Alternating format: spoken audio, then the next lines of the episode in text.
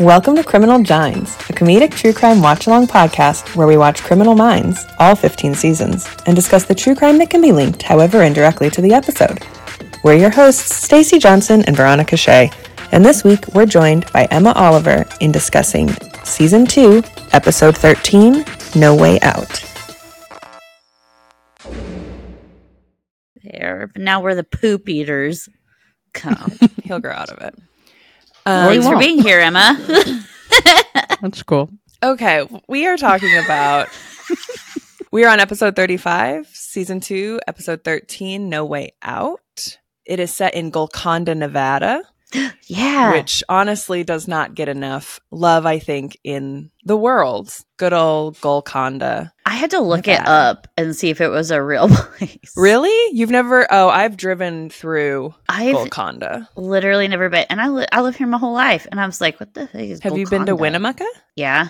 Then I've been to Golconda. Well, no. Have you been to Elko? Yeah, been to Elko. Then you've driven through Golconda. Oh, hmm. It's Go just outside Winnemucca on the way to Elko. Oh. Um. Anyway, Nevada. there is no reason anyone needs to go to Golconda, Truly. and this episode uh, tells us why.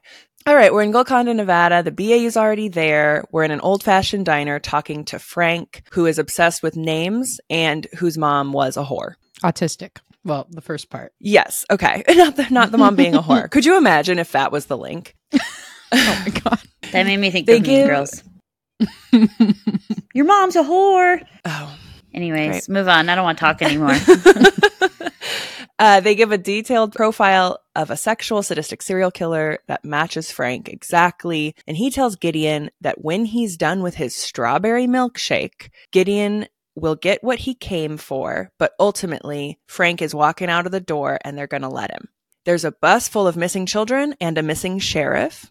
It appears that Frank has been killing for 30 plus years, dropping bodies in remote areas near Interstate 80, abducting and killing quote unquote throwaways. He has over 100 bodies. He's been using an Airstream trailer as a kill room. The victims were alive when they were dismembered. He prolongs their lives by cauterizing the wounds. He keeps them sedated but awake with ketamine, and they're dismembered under a mirrored ceiling. So they see everything that's happening. Now, there is also a town crazy lady who has a whistle, and we're going to find out that this whistle is made from human bone. Her name is Jane, and she thinks she was abducted by aliens and tested on, but Mm. it was Frank, and she survived because right when he was like about to like kill her, she looked into his eyes and was like, I wasn't afraid anymore. And because she wasn't afraid, he couldn't get it up. He gets off on fear and he let her go. And now he thinks he's in love with her, but they said that sexual sadists can't feel love. Um, and they kind of talk about love chemicals, which can also be found in chocolate and peas. Reed and Prentiss really geek out on that. Frank wants Crazy Jane and ends up abducting the sheriff. And so he decides to set up a trade the sheriff for Jane. And meanwhile, over at Jane's, all of her wind chimes are made of human rib bones, which Frank She has left for so her. Many. She has so, many. It's more than a hundred. Well, think about how many ribs everyone has. Well, he, I thought he took one. Did he take more? Well, it's I don't. It's quite a lot of. I don't. it's so like because I thought he took one from each person, and then they show like forty wind chimes, and I'm like, And it's just honestly, it's too many wind chimes for one porch, whether or not they're human bone. How many wind chimes is too many wind chimes? That's the question we should be discussing today. multiple wind chimes were very very popular in, in small town south when I was growing up, and my grandma had like six or seven. It was too many. That's a lot. That was the many. cap. Yeah, I would say three might be pushing it. Like in the same area, that's a cacophony. It depends on if they're tonally similar. I think if they sound nice together, the more the merrier. Truly. that's how orchestras work. Can we pause for a second? Yeah. so he's left her far too many wind chimes. No matter what you think the number is, it's more. Mhm. And they find the sheriff in his murder trailer, and now they need to present him with Jane to get the location of the children who have been left out in the desert. And that's what they do. Mhm. And Frank takes Gideon to the children and then leaves with Jane. And that is our episode. You explained that way better than the episode did. I think it was a little Yeah. convoluted. I think, Emma, that your ADHD stops you from fully watching and also timelines get a little Mm, so I might say that while the show does have some faults, that might not be one of them, and that might be on you. it was it was fine. I wanted to go back to Jane for a second because Yes. you were talking about like she thinks she's been abducted by aliens. Mm-hmm. We don't know that she hasn't. We don't know that she's had the worst coincidence of any human ever where aliens abducted her and did the exact same thing. we don't know. Or maybe she's been abducted twice. You know, they say like Yeah. once victimized, you tend to be victimized It again. just happens again. My my great aunt um has been struck by lightning like six times because once you're struck once, you're like more conducive to it. Six times. It's too many. Stop Yeah. going outside in the rain. I, w- I wouldn't. I would be good. I have an uncle that got hit by lightning once, and then Yeah, he died. she. but I don't know what From it the is. lightning? no oh, okay. drugs. But that's another story. well, you wrapped it into the same one, so I don't know. Same thing. Same thing. Yeah. Yeah. So that's yeah. So maybe maybe Jane has just been like actually repeatedly abducted. I mean, you're not. Uh, I mean, very possibly, and that could have also turned her crazy. The mm-hmm. multiple abductions, she finally just Yeah. broke, or because she's crazy, she's an easier target to abduct. yeah. So this one, we got really angry Shemar for all of it, right? Because he was like with Gideon in the diner, Mhm. being like, "Tell us where the kids are." I was into it though. He was standing the whole time. He was very Absolutely. like, mm, aggro. Gimme, gimme more. So we have this photo. Veronica and I watched the episode together, and there was something something so wonderful about being behind the scenes of her being like, "What was that time mark?" Like, for the give me more so I could go and screenshot them later. I was like, what was that? Okay. I have to jot it down and then go find them. yeah, she would That's just be so like, funny. "Ooh, what was that?" it was so like, and that was the one we got. Uh, so good. Mhm. so I think sexual. truly, I think any of the screenshots of him. So my my progress of Shemar Moore has been, I don't get it. I kind of get it, and I got it this episode. Yeah. he walked in and I was like, it's weird that he's making that face right now because it's hot, but they're like actively pursuing a serial killer. You're like, was but I am turned on. yeah, I was like, why is he Yeah. sultry in this very intense yeah. situation? Feeling things. Hell yeah. I was like, what are we? mm, What are we communicating to the youths with this look? the youths. I'm going to give him a three on this one. Not it. But, but, well, uh, What? but you don't like it when I do halves. Well, no. I no want to way. give him a 3.5 because No. he's not quite a four for me, but I'm not going to. I'm giving him a three because you don't like when I give halves. It's more work for me in the edit. It's, I know. I don't like graphics. Oh, I see.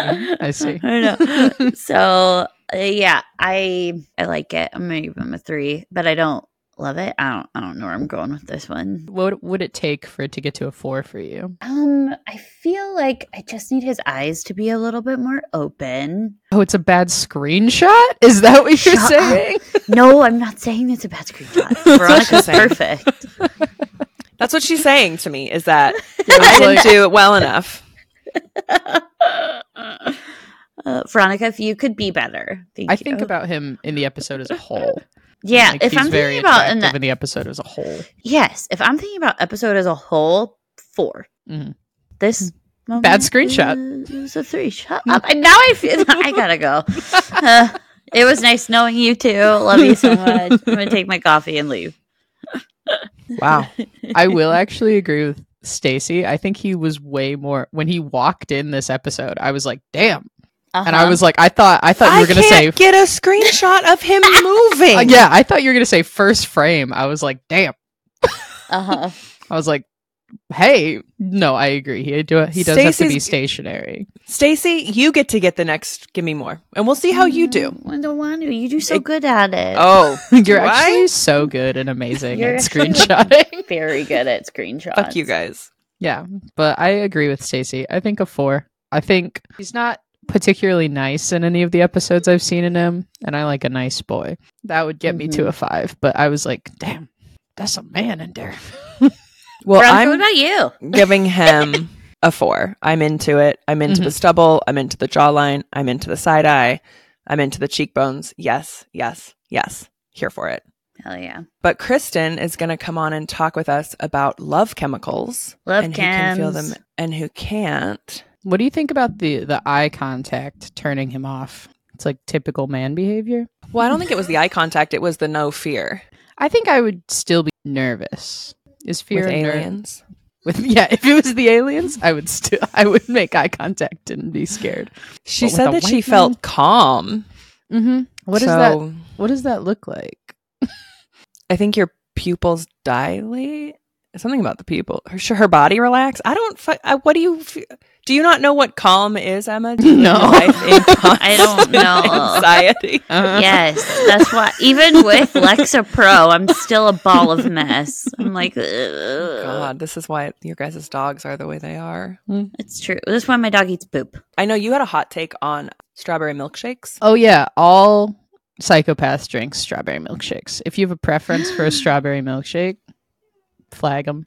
Put them on the FBI's most wanted list. Stacy. Is that you, Stacy? I love strawberry milkshakes. I don't like chocolate and I don't like vanilla. But if you give me a Neapolitan shake from In and Out, I'm all about that life. My favorite See- part was when he poured more strawberry milkshake in. I was like, why is this such an intimate gesture? Refilling my milkshake. Oh my And there was god. a serial That's what I'm gonna start calling it. Hey babe, you want to refill my milkshake? And what will you mean? I don't want to talk about it anymore. Where's Kristen?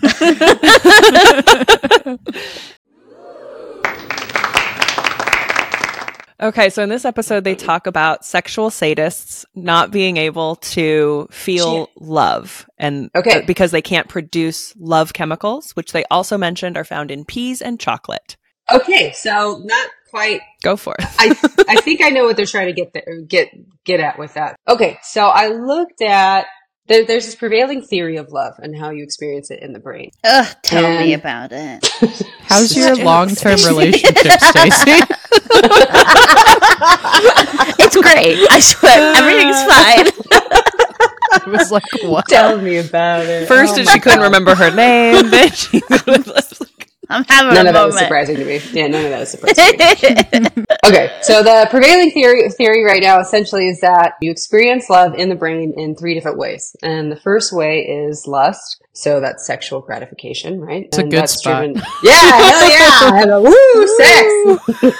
A fun one. Let's go. yes. the fun Yeah. love. So this feeling of love is driven by our sex hormones, so testosterone, estrogen, and then that is mainly driven and regulated by the hypothalamus of the brain. The second way that people experience love chemically is what they call attraction. So this is when you're like attracted to somebody, you find them to be attractive in whatever way. So this also is regulated by the hypothalamus, and this is basically our reward system. So this is dopamine, and then I think it's norepinephrine. Am I saying it right? Yeah, Mhm. norepinephrine.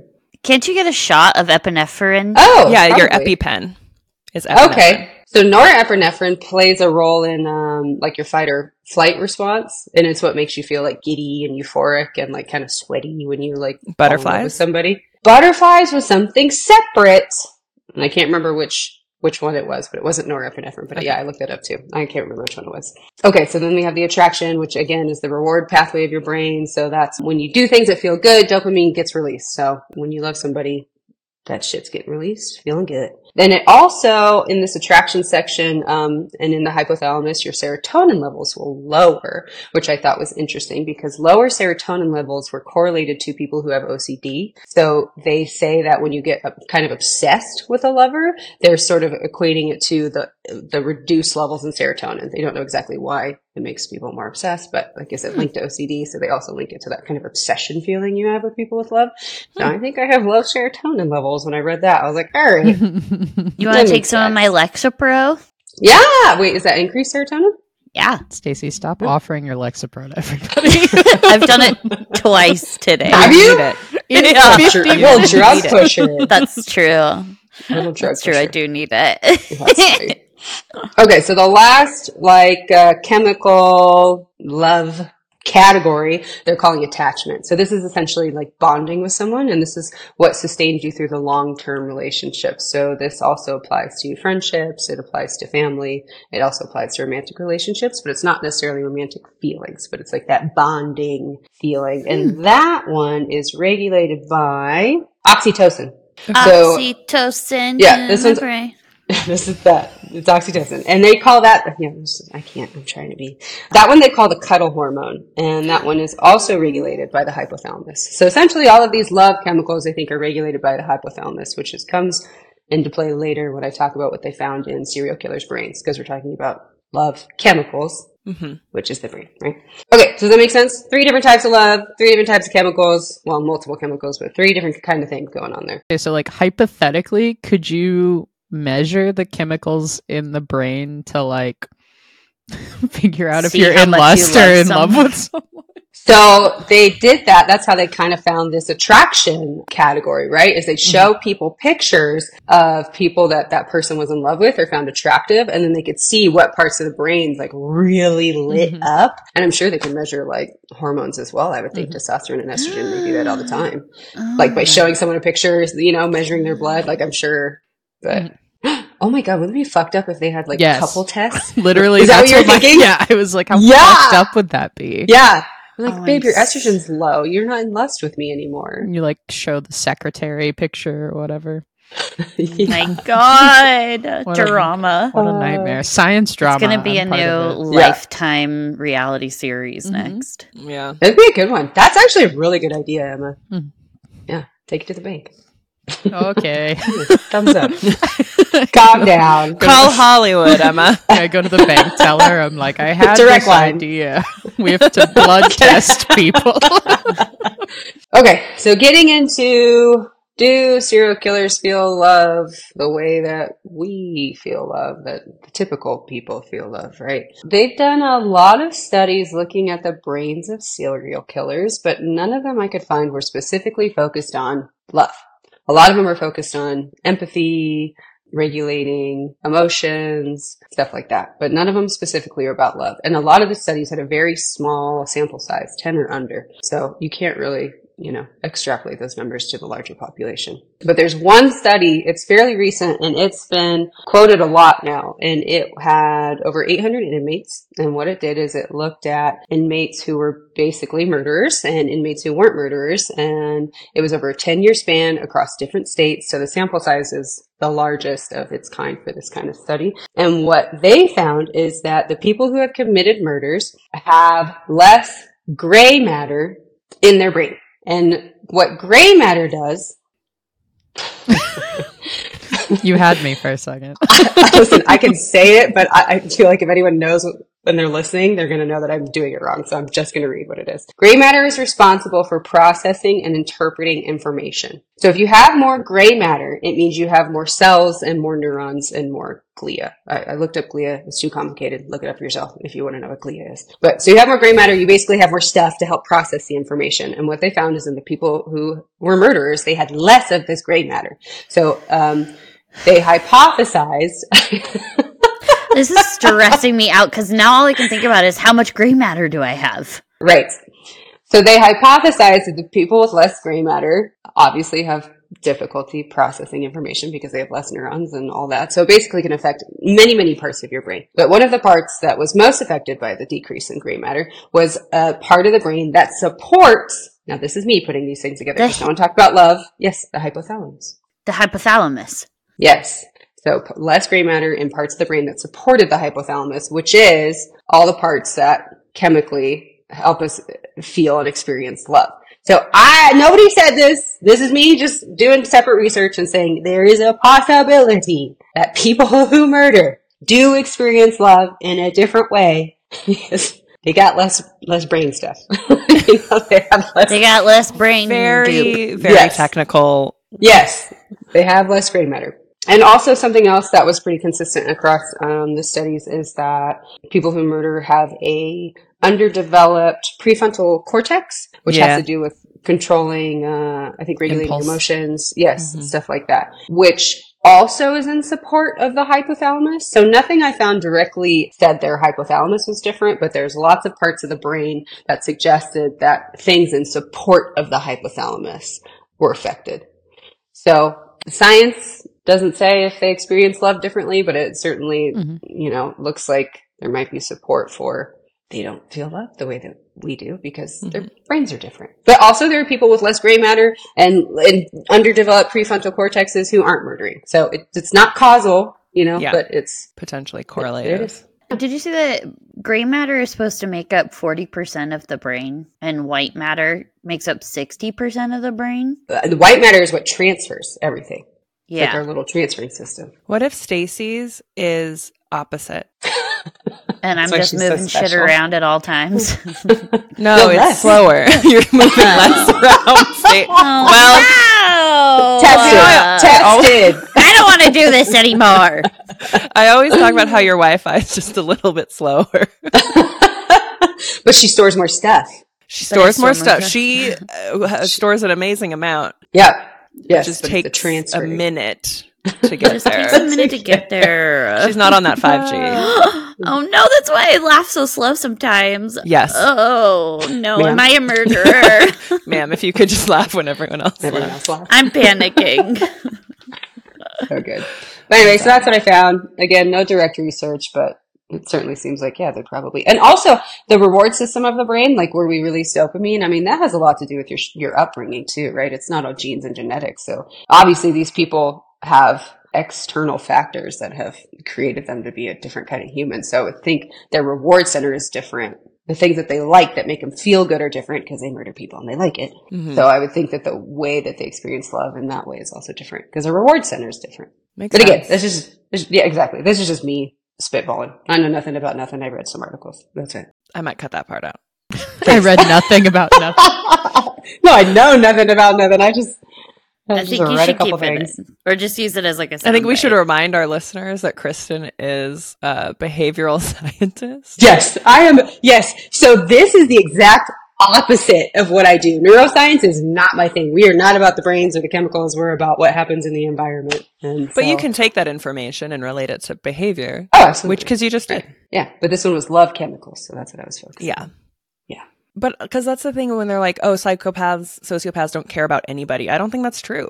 They show that there's usually one or two people they care deeply for, Yeah. a- and whether or not it's how we would care about them. You know what I mean? So it's like, Right. That's what I was gonna say. I was like, what if it's just we're not, we wouldn't use the word love for it, but it's hard because we're talking like chemically. This Yeah. is love. Mhm. But yeah, I agree. Like yeah. caring would look different. I think. Right. It'd probably fall under that category of the attachment category, that long term. Mm, yeah. Because they said that can develop during breastfeeding or during just sitting with somebody. Like those develop during oxytocin oxytocin. Yeah, I think again. You're right. See, it's in there. It just was takes it. a minute. I think she's 40% white and 60% gray. Me too. That's fun. yeah. Sorry, I was adopted, so I was like, I wasn't breastfed. like, I'm like, Oh. uh oh, How, how's your attachment love? anxious, avoidant. Okay. I am anxious Yeah. avoidant also. Uh-huh. All right. Maybe you guys need some more oxytocin. yeah, that's How I it. Try get it. that? Could Is they that use street that by like Oxycontin? Is that the same? it's like the same family. I have I'm no idea. Perfect. We'll get you guys some Oxycontin. That's gone well for people. Yeah, Stacy's like, you know what? We Real well. Stacy really pushing drugs today. Lexapro, Oxy. Yay, Oh my drugs. God. I was like, Stacy, it's eleven on a Saturday. Seriously. God, Boom, baby. We all died of fentanyl overdose because she gave us some shit. We're like, Bro. okay. side hustle. I said We'll it was take Side it was hustle queen. Lexapro. Lexapro, fentanyl. What's the difference? The names for one, just for one. I'm gonna one, guess. the If I'm gonna guess, God. The result for two. not Stacy googling if. I I did Google how do you how do I how do I generate oxytocin? Dude, you're on a And list said- now. I don't know. What does it say? Yoga, like it's all natural remedies, but I want to know what drugs.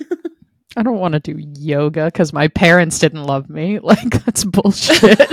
Can you? Oh my god, just Why don't- weeping and downward dog. I salute the sun while I think of my adoption trauma. Like, I got it. What is I it? got it. does it say It's yoga? MD Is it, it, no, it's MDMA. ecstasy. It's MDMA. Ecstasy. Well, that absolutely. maybe if you added the word permanently. That's interesting because then whoever that makes sense because the people that you're with, like, because people who are on drugs seem to like the people that they're with. You know what I mean? And if you're increasing that attachment feeling, hmm you're gonna have that long term bonding with them. That's Yeah. interesting. Yeah, I mean, if you think about it, it releases dopamine, serotonin, neuroepinephrine, neuroepinephrine. These are all of the hormones we were just talking about. yeah in different then- categories. I worry we're drawing the wrong conclusion right now. I know. I too. think the conclusion is shared experiences. if you can find shared hobbies, oh, I thought it was give serial killers MDMA. I was just gonna say. I was thinking that too. I was thinking that too. We were all Give him thinking the that. Molly. Give them the meant Molly. See how how they to- feel. make your Increase. guys' attachment issues find Correct. shared So shared basically, I- experiences. of doing what gives the MDMA. most? Oh, did you know that? Nope. What gives the most oxytocin though? What is it? What produces the most oxytocin for you is sexual intimacy. Right back to fucking. It says orgasm in particular is one key raise or key way to raise oxytocin levels and gives you like a lot. Okay. So, Is oxytocin the bonding hormone or no? yes, it's the bonding one. Then why are That men makes cheating sense. so much? Because they're the ones having orgasms the most. I was gonna say, how do Because straight women do testosterone it? overrides. yeah. there yeah, is- straight women are just What are they Okay, doing? so in love for you- stupidity. if you don't want to if you don't want to take MDMA Which why would you not want these to? But are okay, these are ways to do it naturally. you can do yoga, listen to music, get or give a massage, tell someone how much you care. All things that Veronica loves. Spend time with friends. Meditate, make your conversations count, cook and eat with someone you care about. Cuddle or hug, have sex, do something nice for someone, pet dogs. You could pet dogs, Veronica. There we go. Yeah. I like so, or we could all just take MDMA. I Alright. hate when I Google something and like the treatment is everything I already do. Where it's like, oh, Oh, yeah? my routine. like, Oh. mm, In that order. do it double time. Well, I'm going to give you Yeah. a pass. On Thanks, that bitch. one. I'm gonna pass you too. That was great. I don't know what that is. Are we grading you on the research? Oh yeah, you've never done peer research or peer review. In in research, when you present your thing for peer review, Mhm. you're in front of a Your panel, peers. and they they either pass you or fail it, and it becomes part of. Oh, I see. I definitely thought it was a weird smash or pass thing, and I was like, I was like, that is wild to do to your long term friend. Y'all like your my pod- fit today? And my glasses? It's like, and we both pass. We're like bye, And, and you're like did tell thanks. you. I I, was did like, tell you your brows look hmm. fire today. yeah, thanks for that. it was. I hope. I mean, I believe you. I, I didn't do research. You No, can that's okay. Smash or smash or pass, Emma. That's not fair. Um, oh my god. yeah, I was like, you could have been lying the entire time. I don't know any of that information. I know she could That's come true. on here and bullshit all of us, and I would believe her. That's probably That's our true. anxious avoidant attachment style. coming It is. I need oxytocin. Well, you know what to do now. Have sex and then do drugs. Hell yeah. Kristen, thank you so much for coming on. Sure, no problem. Hope you learned something. I did. I hope you were happy with your non necrophilia, non sex Dude. victim. That I shit was- Topic. still. That Yeah, messed pops me into up. my I still Yeah. think about the fucking frogs. Yep. Yep. Yep. I still think about the frogs. Yep. Emma, look it up and go watch our newest reel. Ugh, frogs. It was are rough. gross. And I had someone the other day, they're like, oh, my uncle works in a morgue or whatever. And I thought, he, He fucks dead he bodies. Fucks them. Statistically, he fucks them. Like, I didn't say that, you know, but now I'm like, I'm You should have. You should have been like, oh, statistically, he fucks them. We had a more. I walked away. We had cadavers on my college campus. Did you? Mm hmm Oh, Yeah, we had a was some- mortuary science department on my college Oh, campus. shit. One time I went Oh, on a walk and I passed the moving cadavers in, and I didn't go on a walk on that path anymore. Oh my god. Were they in a body bag or were they? Somebody fucks them. Yeah. Oh, Come on. fucked. Yeah, those bodies Almost hundred percent. I don't want to banged say out it, for sure. Yeah. Oh my god. yeah. Okay, I don't want to revisit this. Have fun with the rest of your. God. Instead, I want Hope to talk about this goes well. strangling. Let's go. It's way better. Yay for us. Happy All right, bye, Kristen. good. So have a good podcast. Bye. Bye, guys. So speaking of love chemicals, Hmm, no. Change no Bad That's not how we're- transition. transitioning cool. Okay, so Sam Little is the one that we tied Mhm. to this case because they talk about Frank being the most prolific serial killer. Sam Little is America's most prolific serial killers. H.H. H. Holmes fans don't come for me. That man is Mhm. barely a serial killer. I mean, he uh, is not a fucking serial killer. We'll get into it with Parnell. I fucking hate H. H. H. Holmes. Uh-huh. So the mass number, how many states, who he picked up, this is all very Sam Little. And the- so that's who we Mhm. decided. Yeah, and the go interstate too. Yeah. The interstate. Yeah, totally. It's a lot. Sam Little is a lot. Okay. So Samuel Little McDowell was born in 1940. Essentially, Sam confessed to murdering 93 women between 1970 and 2005. So the FBI confirmed that he was definitely involved in at least 60 of the 93 murders that he confessed for. And essentially, this is being touted as the largest number of confirmed victims for any serial killer in the United States so far. Well, in yeah, so far. I hope that's it, though. Uh, we hope Let's go with ever. Let's be Let's go with optimistic. ever. Right. So Sam Little was born in Georgia. He claimed that his mother was a teenage prostitute who had abandoned him, and authorities believed that she might have given birth to him while she was in jail. Her name was Bessie May. She worked as a maid, and his father was thought to be a 19 year old Paul McDowell. Soon after his birth, though, the little family moved to Ohio, and here he was mainly brought up by his grandmother. During high school, he had a ton of problems with like discipline and achievement, and this was all by his own records. They couldn't really find a ton of like backing up information in the actual schools system, but this is basically his word. He said that he began having sexual fantasies about strangling women as a child. And he said that it started when he saw his kindergarten teacher touch her neck. As a teenager, though, he collected a ton of true crime magazines, and they were all like mostly depicting women being choked out or being choked. What a delightful phrase you decided to use. choked, being choked out. Been I choked know. out. Been choked out, you know, no bigs.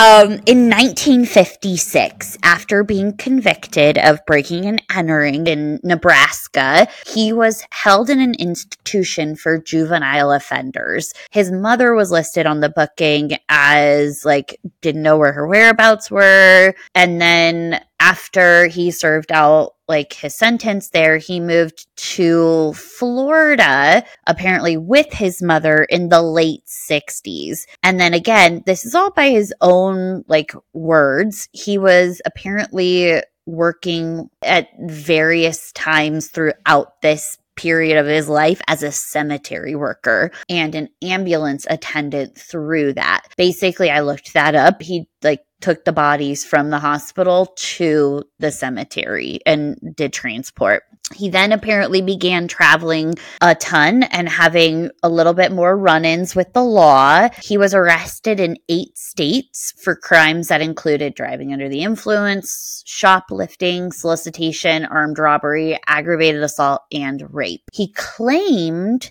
that he took up boxing during this time in prison and started referring to himself as a former prize fighter, even though he had never gone into fighting Honestly, manifest. outside of prison. yeah, like manifest your destiny. Fake it till you make it. Truly. So, in 1961, he was sentenced to three years in prison for this is this is great for breaking into a furniture store in Lorain. He was later released in 1964, so he was in prison for about like three years. And and Yeah. do what?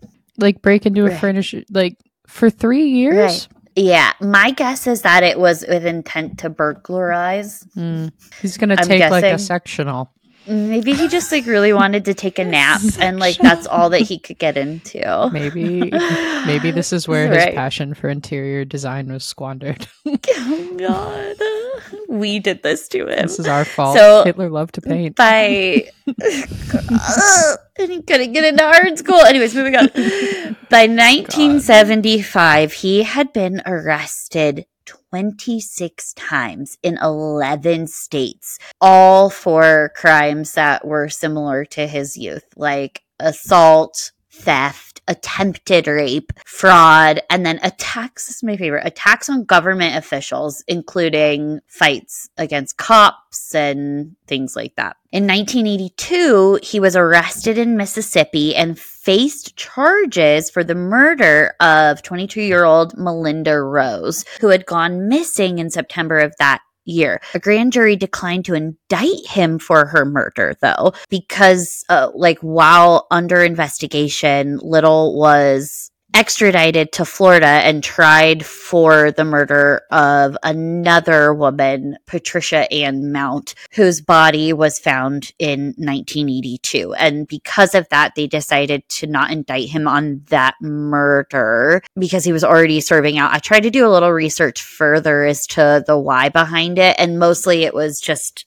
that was what I was getting for that. Um, it, it mostly it was just paperwork and they didn't want to do it because he was already being tried for murder in this and was going to serve out his sentence there. So witnesses during his prosecution for the murder of Patricia, they identified in court Samuel Little as a person who spent time with Patricia on the night of her disappearance. And during that, and just due to the mistrust of like witness testimonies, Little was actually acquitted for the murder in 1984. So there wasn't enough evidence to really nail him down. And I bet they really wish they would have tried him for the murder of Melinda in Mississippi, you know, but Yeah.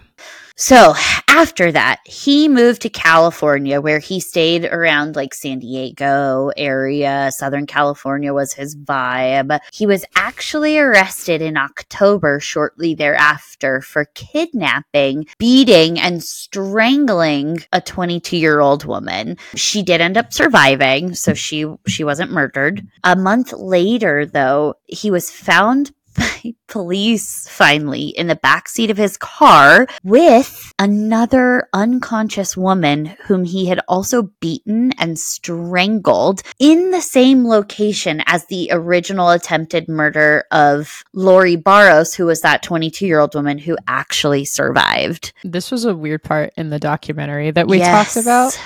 Yes. Um, they spent a lot of time on this one, but I think the wildest part is Mhm. Samuel Little like talks about this one. They like interview him particularly, Mhm. and Yeah. he references this is like the second time he'd really been caught in the act by police. Like, and the first time it happened, he had murdered her. He like had just finished Mhm. murdering her, like outside like a factory or something. And the cop went up Mhm. to the car and looked in and saw the dead woman. And he's like, I guess the cop got embarrassed at seeing a naked woman because he didn't do anything. Right. I, Like, like, I don't How s- bad do you have to be at your job? Yeah. Yeah. Like, I don't want to say that we as a justice system might have failed here, but I feel I'll say I think you can absolutely say that. I think we can say we failed Mhm. here because he got out multiple times. yeah. Like, we just decided not to try him for the one murder so we tried him for the other, and he was acquitted for. But like, Mhm. Well, fudge. and because people couldn't believe sex workers. And the cop didn't care because he assumed she was a prostitute. So, Mhm. What are you gonna do? Paperwork. like, It's horrifying. Exactly, exactly. So after this like attempted and murder, he only served two and a half years for both of those crimes in prison. yeah, because his trial was weird. Because like Yes. one of the women was caught lying on the stand like immediately, and the other showed up Mhm. drunk. yes. And and s- because she she should be, I would be. Are you kidding? yeah. Yeah. Right, right. she's earned so absolutely. You are allowed to be drunk in court. Well, not really, but anyways, moving on. victims because are. of- Victims should be drunk Yeah. in court. yeah. yeah, absolutely. Allowed to be. So, because of this, he was released two years later. He only served two and a half years. In February 1987, he moved to LA and committed at least 10 additional Yeah, murders. Five months later, he's like, "I'm back." Five months I'm later, baby. and went, went hard Mhm, and yeah. committed at least 10 murders. He was finally arrested in 2012 at a homeless shelter in Louisville, Kentucky, and was extradited back to California to face a narcotics charge. Sure. And because they didn't Yeah, they right. had no idea where he was and kentucky is Yeah. far from california they caught him correct. cashing a check Yeah. like and he wasn't how do you how did he get there now, that's far Here's- right. here's my.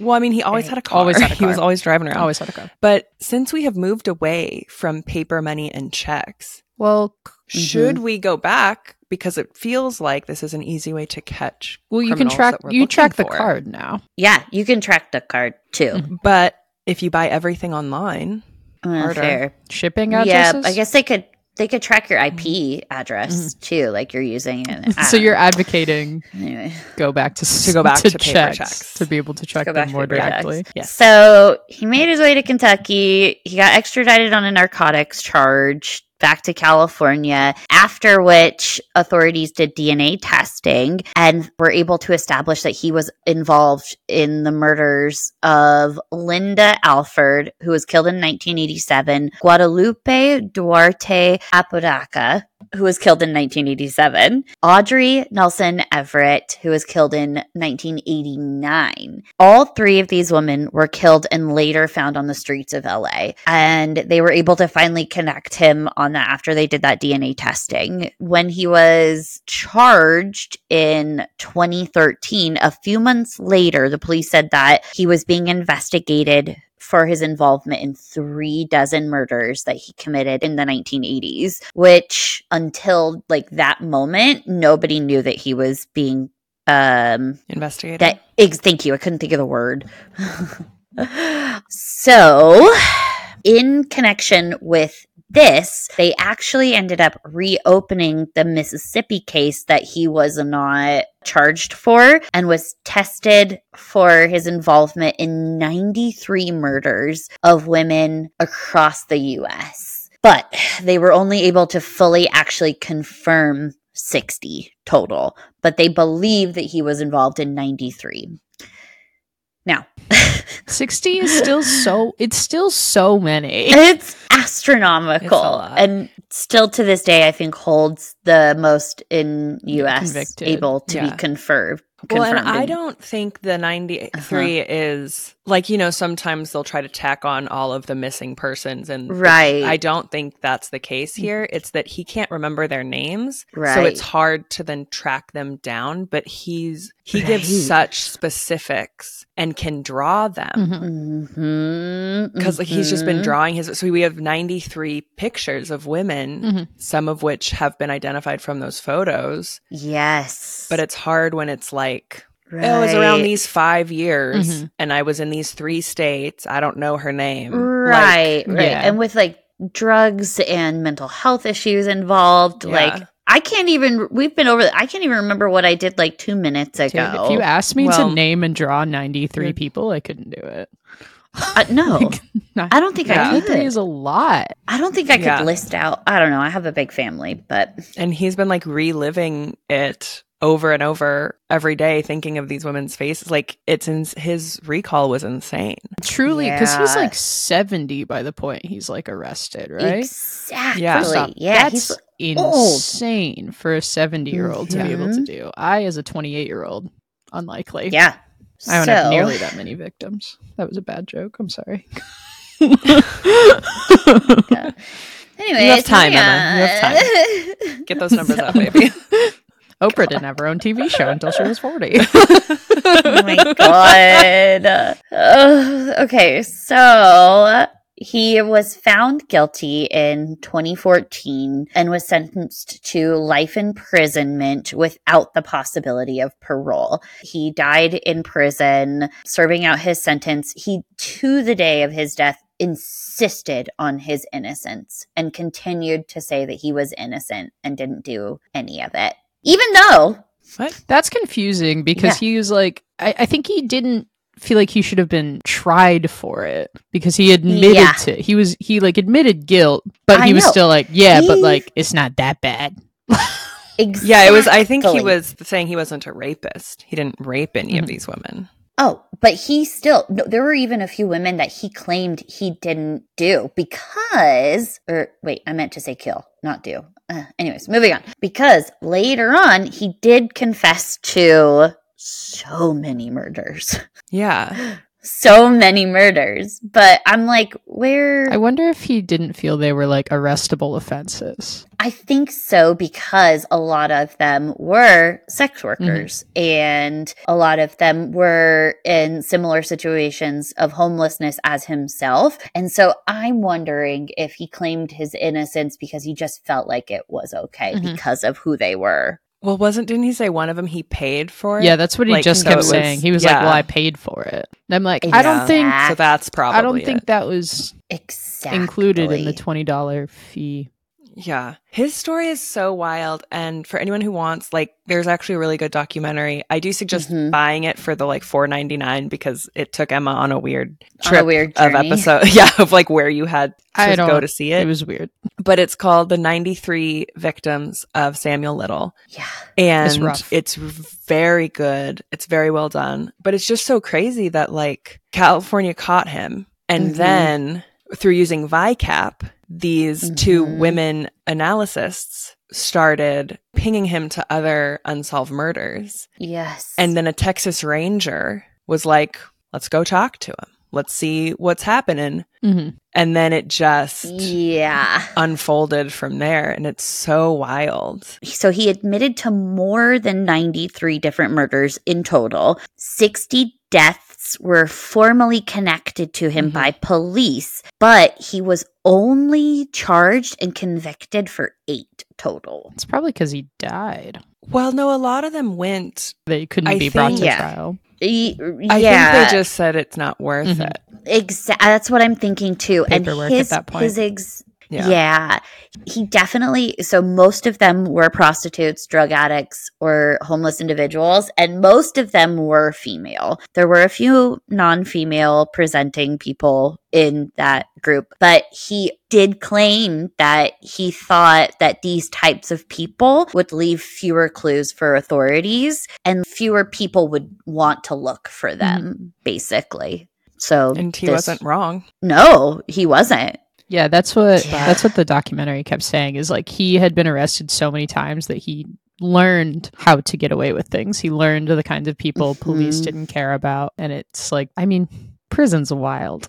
But like the fact that he like was Uh, able to yeah. learn now what how to be better at being awful is also horrifying. Oh, absolutely. Also, another thing I want to point out too is he had a long term girlfriend for a while. That's while. what I wanted to talk oh my about. god, yeah. Yeah. So he Is had a long- girlfriend the right term? I think they said woman wife. friend, elderly. They- I'm not friend? sure. So uh, I guess. So the problem is girl. She Right. was so old. Oh, absolutely. So Hey, girls can be in- old, too. Okay, so her name was Aurelia Jean Dorsey or Dorsey. Unfortunately, a beautiful name. Beautiful. I love the name Aurelia. So she supported them both by she was a big shoplifter for years. And when he was arrested in 1971, he was with his girlfriend at the time. And that was a different girl. so he was with Aurelia, Jean Dorsey, for like years. And then when he was arrested in 1971, he had a different girlfriend, Lucy Madero, and they were both charged with robbery at the at a gas station. And then while in jail, his girlfriend confided in her cellmate who this is where it gets convoluted. Mhm. I Um, got lost here. uh, yeah, who apparently was Dorsey, and that she would be testifying against Little in a robbery case. So her Sally was Dorsey. That's what I got. Either that or. They or met in prison. Like it's yeah, they met in prison. She confided that her Sally, I believe, was Dorsey, and then in 1972, when the case went to trial, his girlfriend testified against, so Madero, Lucy, testified against Samuel. And then they were able to plan for it. Like his defense was able to plan for that attack against him because Dorsey, her cellmate, and also his next longtime girlfriend passed on information to his team what Lucy was going to say, basically Okay. Mhm. and eventually was found not guilty. Uh, and then Dorsey and Little were basically together until she died of a brain hemorrhage in 1988. And all in all, she was 27 years older than Samuel. It's too bad that she didn't die sooner because she Yeah. was his murder beard for Mhm. a long time. She was his murder beard. yeah. And Yep. she kept giving him fucking alibis. hmm Yep, exactly. He's a good man. he could never do that. Talk about Mhm. women not supporting women. she was anti-woman, Oh, She's absolutely. or like so so in her head, like gone about it. Yeah, I think she was. I think, I mean, honestly, I think she was just gone Yeah, like in her head. It, it- Yeah. it could be a bad combination of both. We'll never know. But like, oh, for like they were absolutely. together for a long time, Uh, yeah, until she multiple died. states. Like, and she's like, yeah. "Lies with me." Like, okay. insane. Yeah. Insane that you only need one person for an alibi. Also, Yeah. Yeah. I mean, that's what it takes. Yeah. It's it's one like it was there with me. It's like, well, where were you? Yeah. Like, Truly. So Little died uh, in 2020 in an LA County hospital, even though the Department of Corrections didn't really list a cause of death on his thing. He did suffer from diabetes and heart problems and like multiple like other COVID, And he probably was old. health conditions, and he was old. Mhm. So, time to go. yeah, exactly. So, that is the story of Samuel Little. It's like some of the story of Samuel Little. This one feels like so. Because there's so Yeah. many victims that you're like, how do I get into And that? he like was moved to Texas where he like drew everybody. It was like a whole. yeah, and the whole like drawings like- and Yeah. The, So yeah, let's get into that. So he was sitting in prison in California when the Texas Ranger was like, "Let's go see what we can get," Jim Holland, the cowboy. and very smashable. smash. He's very sexy. He Just went. like men with talent. I do. And his talent is talking to psychopaths. Talent's a talent. And he and the two VICAP analysts went and they had, you know, all the information at their fingertips about who they thought he was going to be connected with. Mhm. And the Texas Ranger was smart enough. What was his name, Emma? Jim Holland.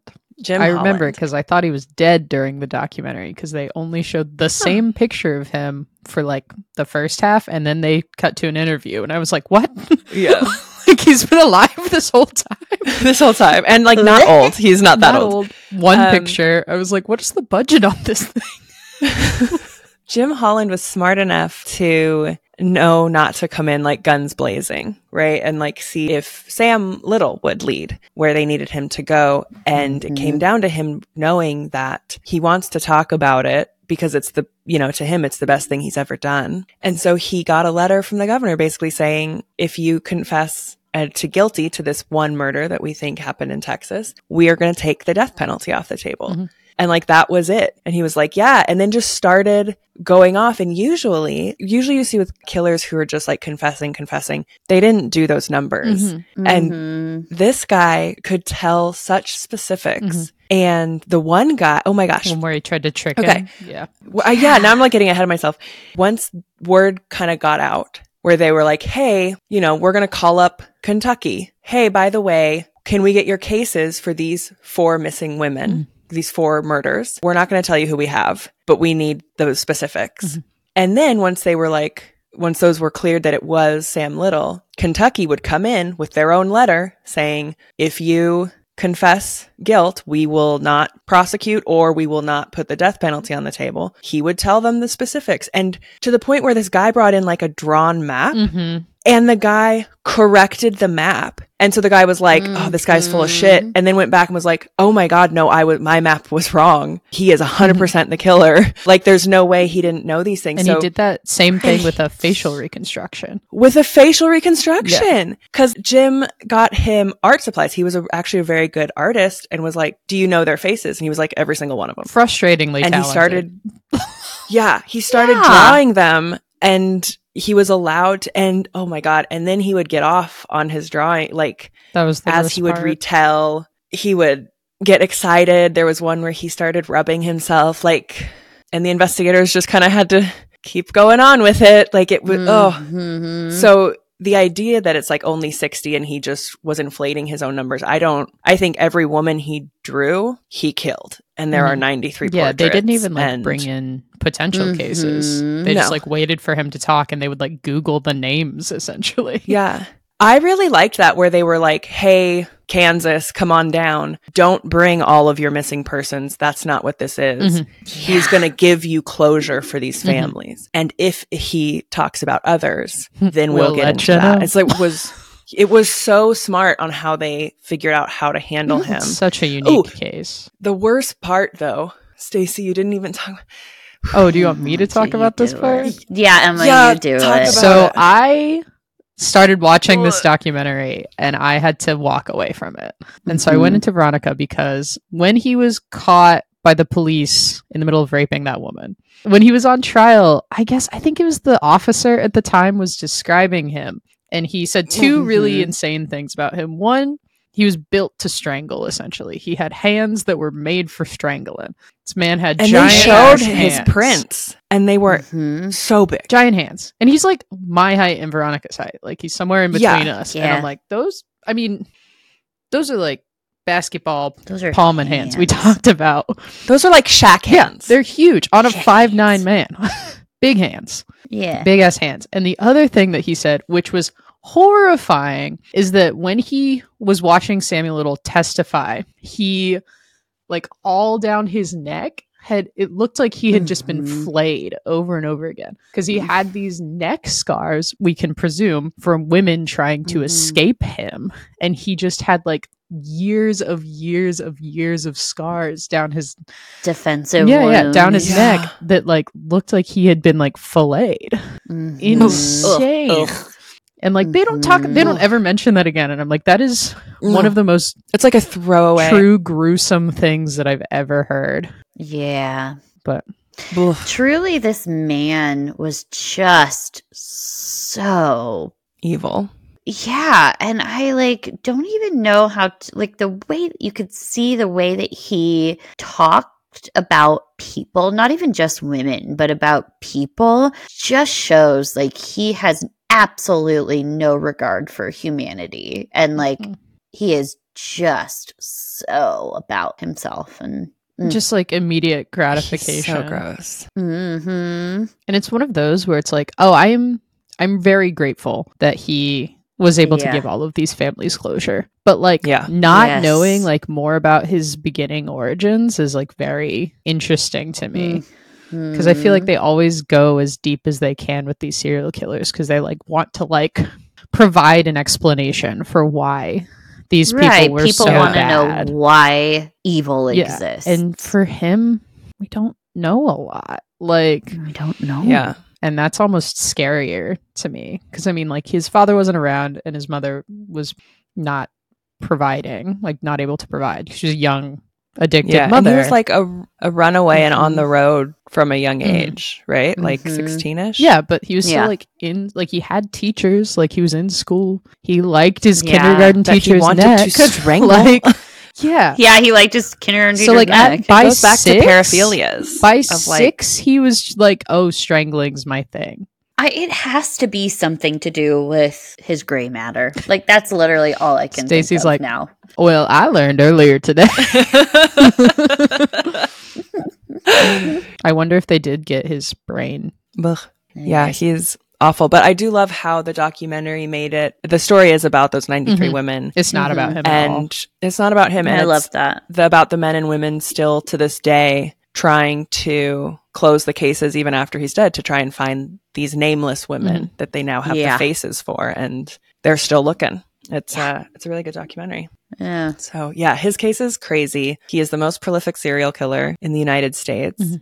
And what's crazy to think about it too is like he killed them with his It's hands. so his bare intimate. hands. he killed that many people with his Yeah. bare hands. Yeah, like Emma came in and was like, "Oh, with ViCap because they check off one of the big things Mhm. is method." And she was like, "He was the only person strangling. Like, how is this a thing?" But chances are he was the only person strangling with his hands. Got That's them so hard hands. to do. It's so Mhm. hard to do. It's so intimate. It takes Mhm. a long time. Yeah. It takes like a few minutes. Mm-hmm. Yeah. A few minutes after they pass out. Mhm. Oh, Yeah. and there were some victims whose hyoid bone was Shattered. dislodged. Cur- Yeah. I mean, the strength in this man's hands. He should have been a rock climber. Baker. We talked Yeah. about it. Could have been a baker. Shoulda, coulda, woulda. Big Could dough. have made a lot of bread. Coulda, coulda needed a lot Could of have been a pizza maker. Oh, So many could make Big things. ass Mhm. He could make the world's. He could have. Ugh, made the world's largest pizza easily with He his big ass Said- fucking hands. He chose his fate Yeah. and the fate of 93 women. And that and Ugh. that's another thing we talked about. 93 that he can remember. Yeah.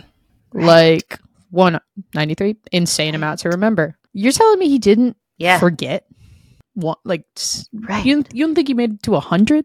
Like that's insane. Yeah. Wouldn't you go for a 100? Like, wouldn't you try to close that gap? You think he was like keeping score? Mm. No.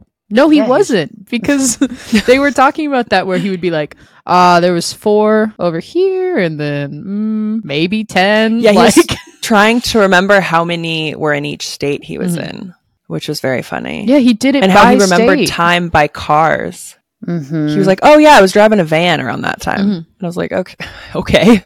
mm-hmm. Yeah, but I agree. Like, if he had been keeping track, a hundred's right there. I'm a perfectionist. uh, I would probably want to go for the hundred. It is just, it's just right there. He could have had a better serial killer name if he made it to a hundred. Yeah. Yes, yes. Agreed. We were workshopping some names like the cent. I talked about like century killer. Centennial. Ooh, centennial killer. Yeah, the centennial, Centennial Strangler? killer. If he Centennial was- if he strangler. was Bi, he could be the bicentennial Mm. man. well, This Emma is was what- right. this is why we think Stacy has less gray matter, more white matter. yeah, but I don't even think we've said this. Fucking Samuel Little was black. Oh yeah, we didn't even mention. Like he was a black Black man. man. Uh, I almost don't even want to talk about it. But that one mugshot, man, Mhm. he looks good in that one mugshot. His first mugshot is He looks good. sexy, and every mugshot after, it's like, what happened to you? Evil. Evil is what happened to him. No, but it, it does go to show that like serial killers are everybody. They can be anybody. Well, that's something I almost I wanted to talk to you about, but I forgot how to say it. I was kind of surprised that people weren't mistakenly put away, or if they were, they didn't talk about it because, like, it's For his yeah crimes. for his crimes. Because if you just say a black man in the Mhm. South did right. this, Well, also to think about again the victims, the type of That's true. victims. I hate to say it, but did law enforcement really Mhm. care Yeah. to go further on a lot of these? Or, you know, with lack of evidence, were they just Yeah. like, eh, Mhm. whatever? Because that is something too, like, yes, they are all sex workers, but I do think we have to talk about with all cases, lack of evidence eventually will put you into cold case. And there's Mm-hmm. only so much you can do because more murders are going to come in with Mhm. more evidence and you just jump onto the next one. So, well, didn't they say this is what again with the documentary was wild because it was like they had DNA, like he left DNA evidence everywhere. that's how California got they him. just like didn't they say like Mhm. they directly connected him to like 30 cases with DNA evidence and the rest they were just like Mhm. he knows too much. So like he Mhm. was leaving DNA everywhere. left Yeah, and right. but they just like it was the lack of communication between states, right? yes, between states and jurisdictions, which is why VICAP played such Necessary. an important role for people who don't know VICAP or don't watch anything about crime. It's the Violent Criminal Apprehension Program, mm-hmm. I believe is VICAP. And that's a nationwide program that you can stick, you know, all of these markers in for these crimes and it spits back out if you've connected with any other victims or killers for that matter.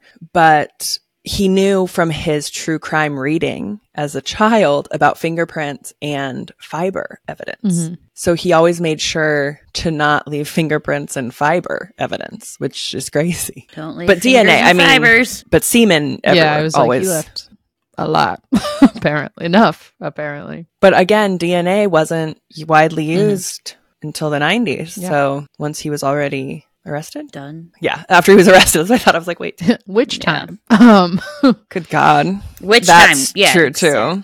Emma, this comes out February 26th, ah, right at the end, end of Black History Month. I mean, it's still technically Black History. All right, Emma. Well, thank you so much for coming back on to talk with us about this monster. Thanks. Everyone else, like, subscribe, download, share with your friends, review, rate, whatever all the things are. And we'll see you next week for another episode of Criminal Gines.